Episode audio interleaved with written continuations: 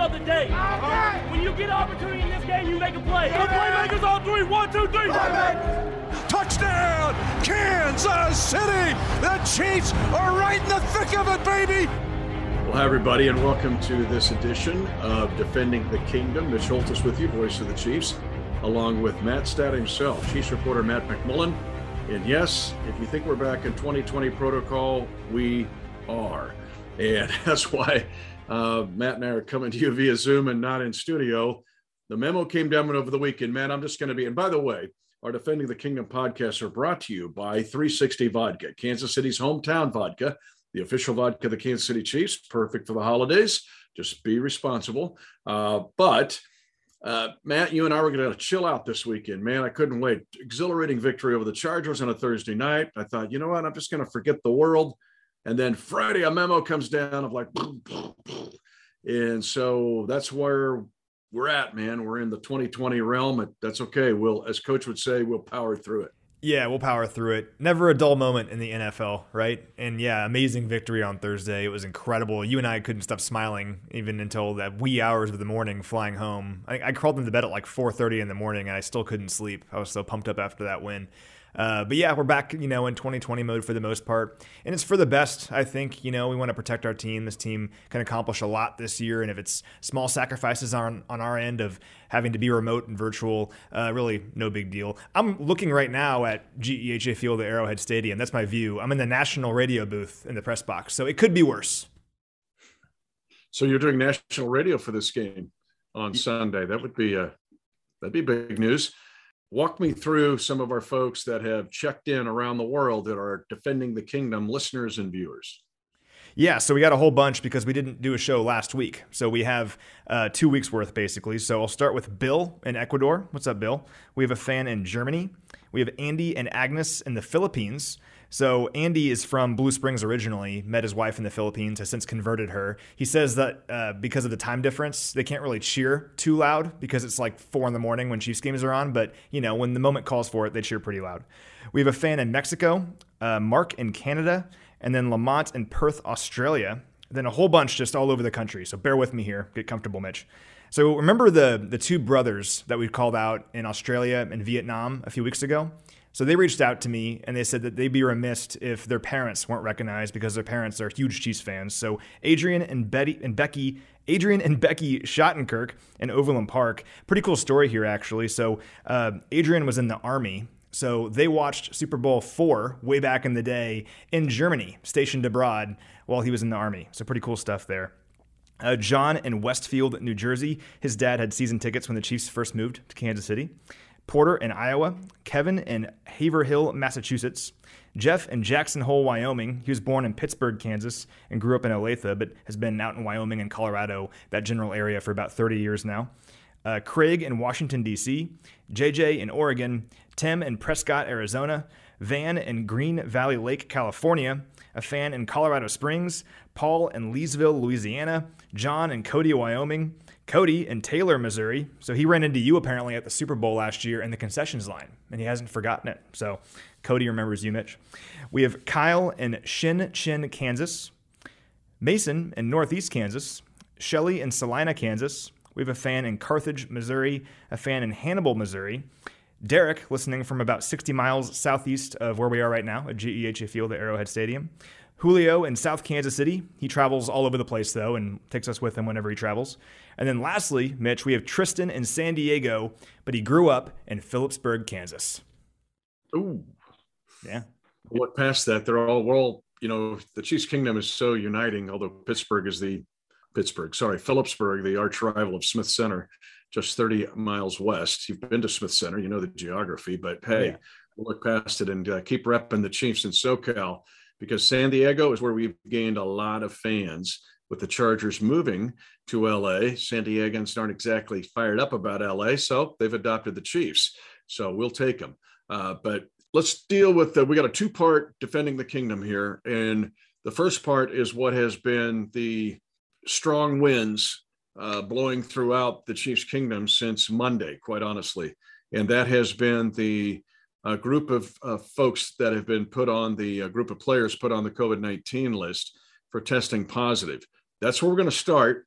Now, there was some good news. Now, with Defending the Kingdom, we know it's not a live show. It has to have a shelf life over several days and sometimes weeks and months. But we would tell you we are taping this on a Wednesday afternoon. We do know L'Jarius Sneed is back from his bereavement leave, leave from his terrible situation uh, in Louisiana right before the game against the Raiders. But also Willie Gay Jr. and Josh Gordon back from that COVID list. That's good to have him back on the field. How encouraged are you by that news?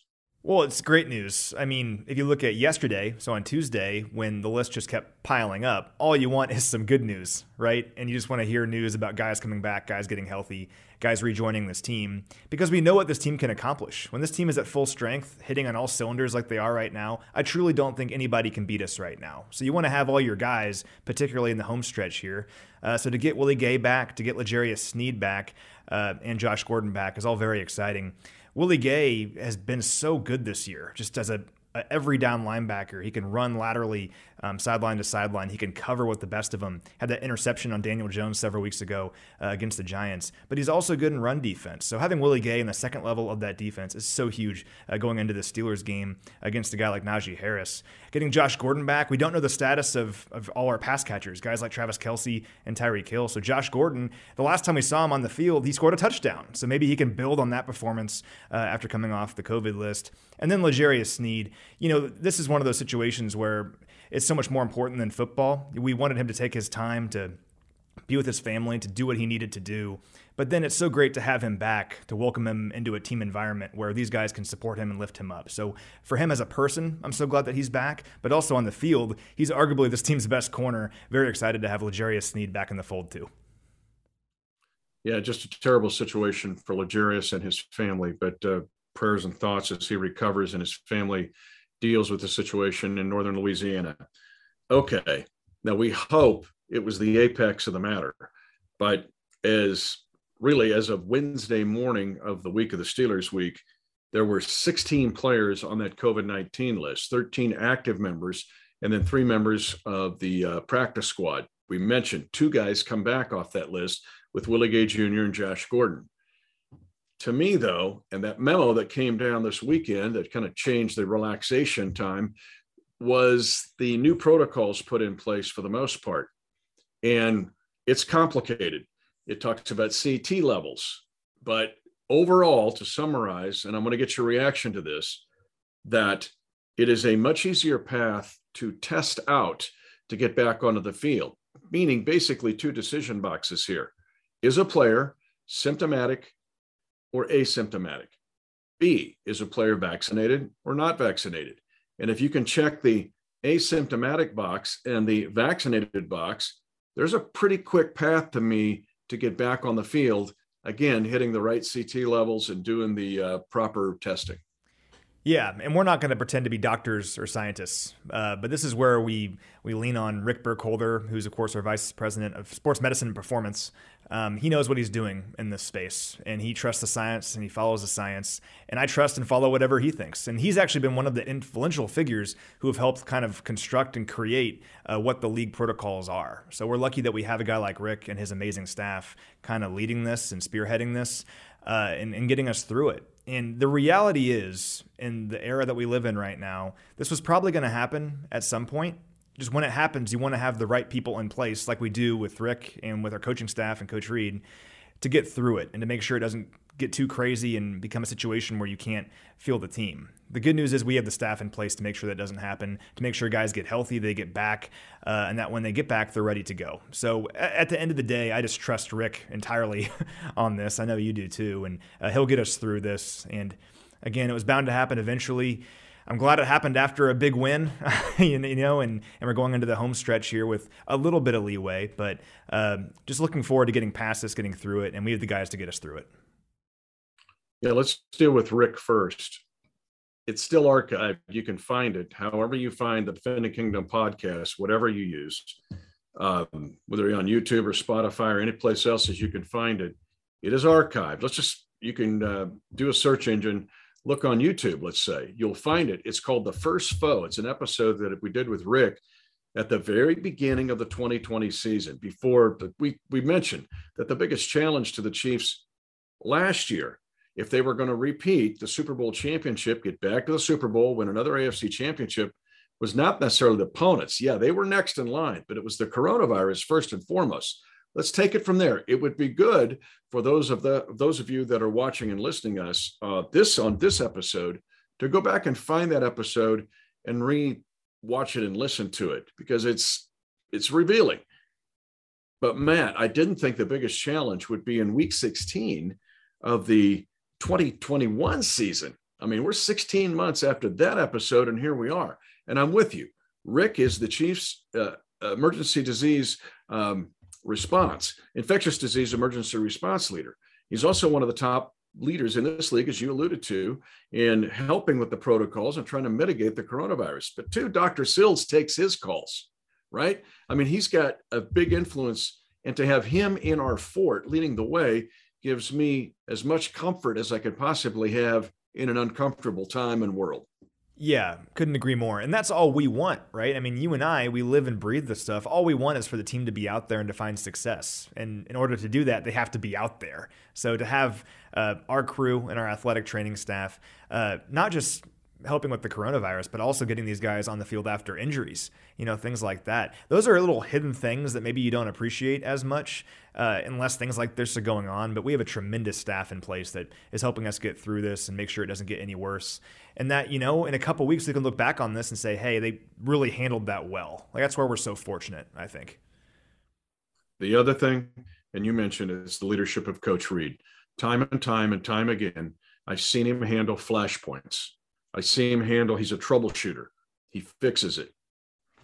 2014, 0 and 2 start, winning season, 9 and 7. 15, 1 and 5 start, 10 straight wins, a postseason, first postseason win, first time in 22 years. 2017, losing six out of seven games, still winning the division.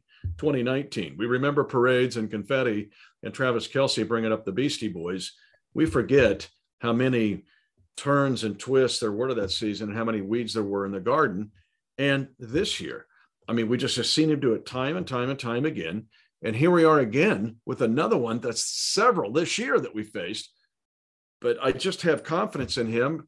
No matter who's on that list and who's not on that list, he's going to try to figure out a way to win this week and keep moving forward. His powering forward, powering through it mantra is not just an encouragement to me or anybody else in the kingdom. It's the way he lives his life and leads this team. And that is the most underrated part of Andy Reid's coaching acumen. Yeah. Any organization, it finds success or failure based on its leadership. That's just the reality of it. Any organization at all. And a football team is not immune to that. A football team is completely directed by its leadership. And to have Coach Reid in place through any kind of circumstance. You mentioned it, you know, losing a couple of tough games or losing some players to injury, or a situation like this, when you have a leader like Coach Reid, it gives you an advantage over just about everyone else because Coach Reid's don't grow on trees. You don't find guys like this. There's a reason that the Chiefs are the only team since 2013 to have a winning season every single year. Think about that. Every single year since 2013, the Chiefs have had a winning season. No other team has done that. And really, you can say, yes, of course, it's the players on the field, but what's the one constant through that entire time? It is Coach Reid. So he finds ways to get through all kinds of challenges. I have no doubt, zero doubt at all, he will find a way to get through this challenge here.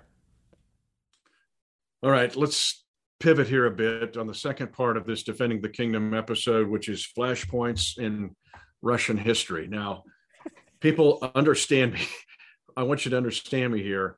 Uh, and my brother, by the way, is a expert in Russian history. Uh, he studied the culture most of his adult life. Uh, he's been involved there uh, in many ways. So I reached out to him and said, All right, the Steelers are one of the most resilient teams I've ever seen. Like, you can't get rid of these guys. The Vikings thought they were going to blow them out at 29 to nothing, and they're hanging on to win that game. There is and so I compared why we say Russian history to Rasputin, like the famous, infamous mystic of the last days of the uh, rule of Tsar Nicholas II. All right, that's the Russian Revolution, but they couldn't get rid of this guy. The people that wanted to get rid of Rasputin could not get rid of him. They tried everything and couldn't do it.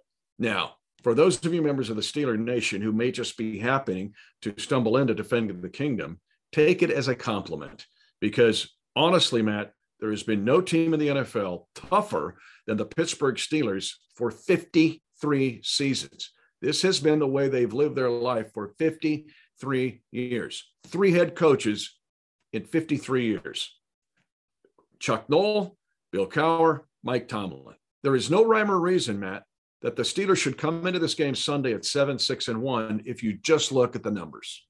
Yeah, there's a lot to unpack here. First of all, I love that people can listen to Defending the Kingdom and get a history lesson. How about that? You learn some things. Also, the Russian analogy works so well because you think about us last weekend, just a few days ago, rooting for the Steelers, like in World War II. You know, the Russians are our friends. And then all of a sudden, a week later, we're, we're playing them. So here the Cold War has begun. We're playing the Russians here uh, on Sunday.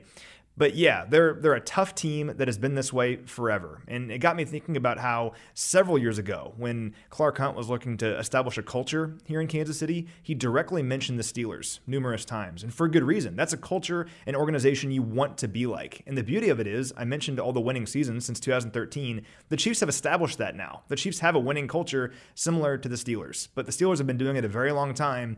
And even when they're having maybe a season that isn't quite to their standards, they still find a way to fight over and over again. So if you look at what they've done this season, notorious slow starters. In the first three quarters of games this year, they're being outscored by 96 points. Now, many teams, when they're being outscored by several touchdowns in the first three quarters of a game, they're going to roll over. They're going to be done. But the Steelers, they don't do that because they have veteran players that have been to Super Bowls, that have been to AFC championship games, and know how to win. They know how to fight for 60 minutes. They are outscoring teams by 49 points in the fourth quarter.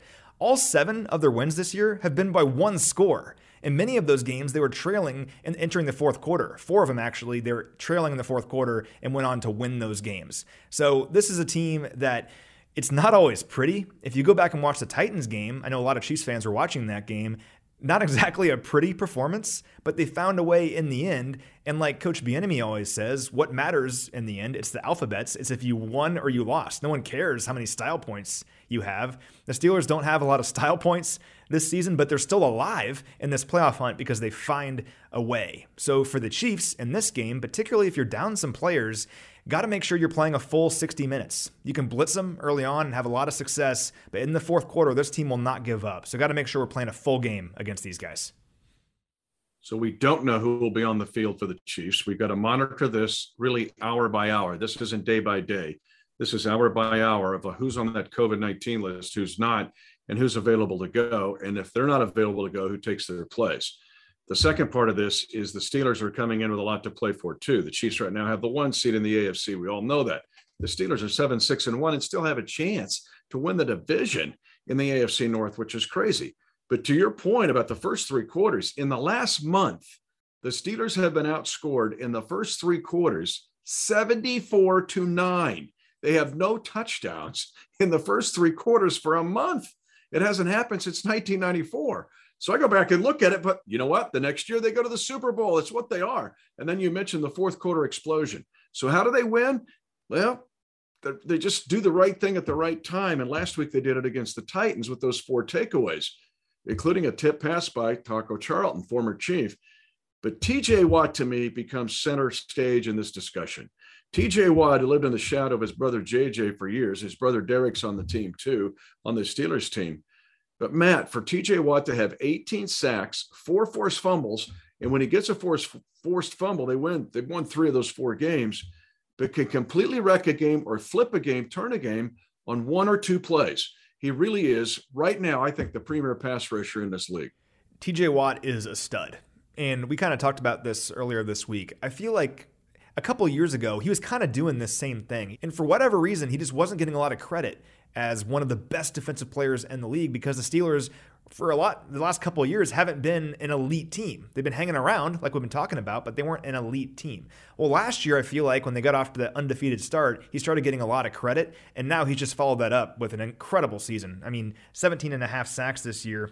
And one note that I find interesting about him is that he seems to make this defense better when he's out there. And that seems obvious. Like, yeah, of course, he's getting sacks and making big plays. But when he is out there, he makes everyone else better, which I think is the best compliment you can ever give a football player or any athlete, really, for that matter.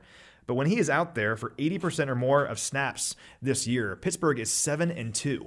It's unbelievable. They find ways to get wins when he is out there defensively for this team. Now, he's been banged up at times and hasn't always been out there for his squad. And when he's not out there, they tend to struggle. So, TJ Watt, is really the heartbeat of this team defensively. And look at the game last week against the Titans. He had like a ribs injury or something. Like he was injured, but he wanted to go back in the game because he witnessed and recognized how big of a moment that was. He went back in and played through that injury and was a huge part of that victory for the Steelers. So TJ Watt, even though this defense overall for the Steelers has struggled for the most part this season, TJ Watt is a guy you have to always know where he is at all times a couple things here as we close out too. You're thinking, well, offensively, man, Big Ben, what's he got left? It's probably his best year or last last year.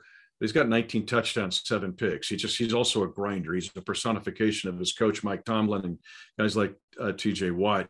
But when you look at the categories of third down and red zone, both on offense and defense, they're there. They're there. And the fact that they have forced 107 opponent penalties for almost 900 yards. You're thinking, how did they go seven, six, and one and don't have glitzy stats? Those two areas. They're still hard to score on. They'll get their scores if they get a shot in the red zone, and they'll force you into mistakes, not only turnovers, but you've got to play discipline for 60 minutes against these guys. I don't care if you get a big lead. It does not matter. Call the Titans, call the Vikings, and call the other teams, the uh, Ravens that played these guys and have to hang on. Yeah, and the Chargers as well. The Steelers almost beat the Chargers in their house after the Chargers had a huge lead. And you mentioned Big Ben in the offense. Big Ben isn't quite what he was when he was winning Super Bowls, but there's no disrespect to him. I mean, he's 39 years old. He's still playing at a pretty solid level. He can move the ball around. It's important to remember, too, that even though the Steelers' offense hasn't had a ton of success overall this season, they've only scored more than 30 points once. They still have playmakers that can beat you, that are legitimate, bona fide players in this league. Guys like Diontae Johnson. He's not just fast, he's quick. I mean, he's not Tyreek Hill, but when you're watching him, he's kind of, in a way, has that kind of skill set where he can turn a quick little play into a huge game. He's a 1,000 yards and six touchdowns this season. Chase Claypool, a lot of controversy around him this year uh, for some of his antics, but you can't uh, disregard what a physical specimen he is. I mean, he he can go up and get a football on a 50-50 ball. So got to know where he is at all times. We'll see if Pat Freiermuth plays in this game. Excellent tight end out of Penn State, uh, rookie this year, been in the end zone a whole lot. He's in concussion protocol. Him not being out there actually would be a very big deal.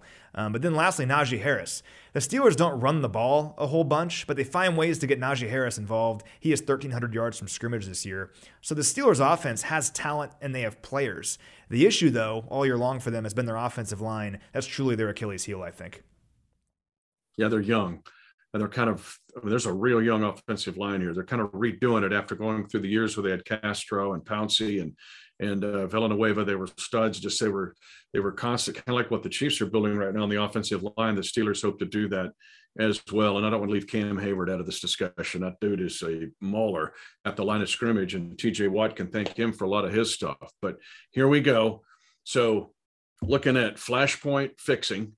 That's what Andy Reid does, what Rick Burkholder's done now for sure the last two years, and then Russian history, trying to get rid of Rasputin.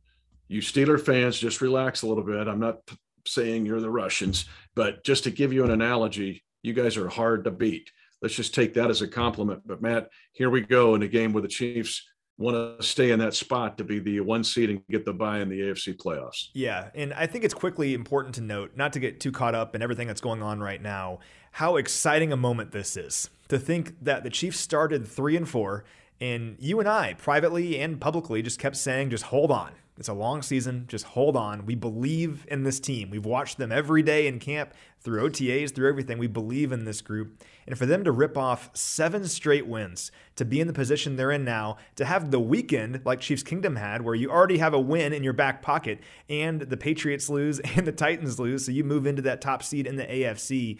It just is really exciting. And to have these three final regular season games uh, as an opportunity to lock up the top seed in the AFC, home field advantage through the playoffs. It's stuff that if we talked about it in mid October, people wouldn't take us seriously. But we believed in this team. We knew that they could do it. And for them to achieve it uh, has been very exciting. So we've talked for, for weeks now about how it's a lot of fun to go 14 and 2, to go 13 and 3.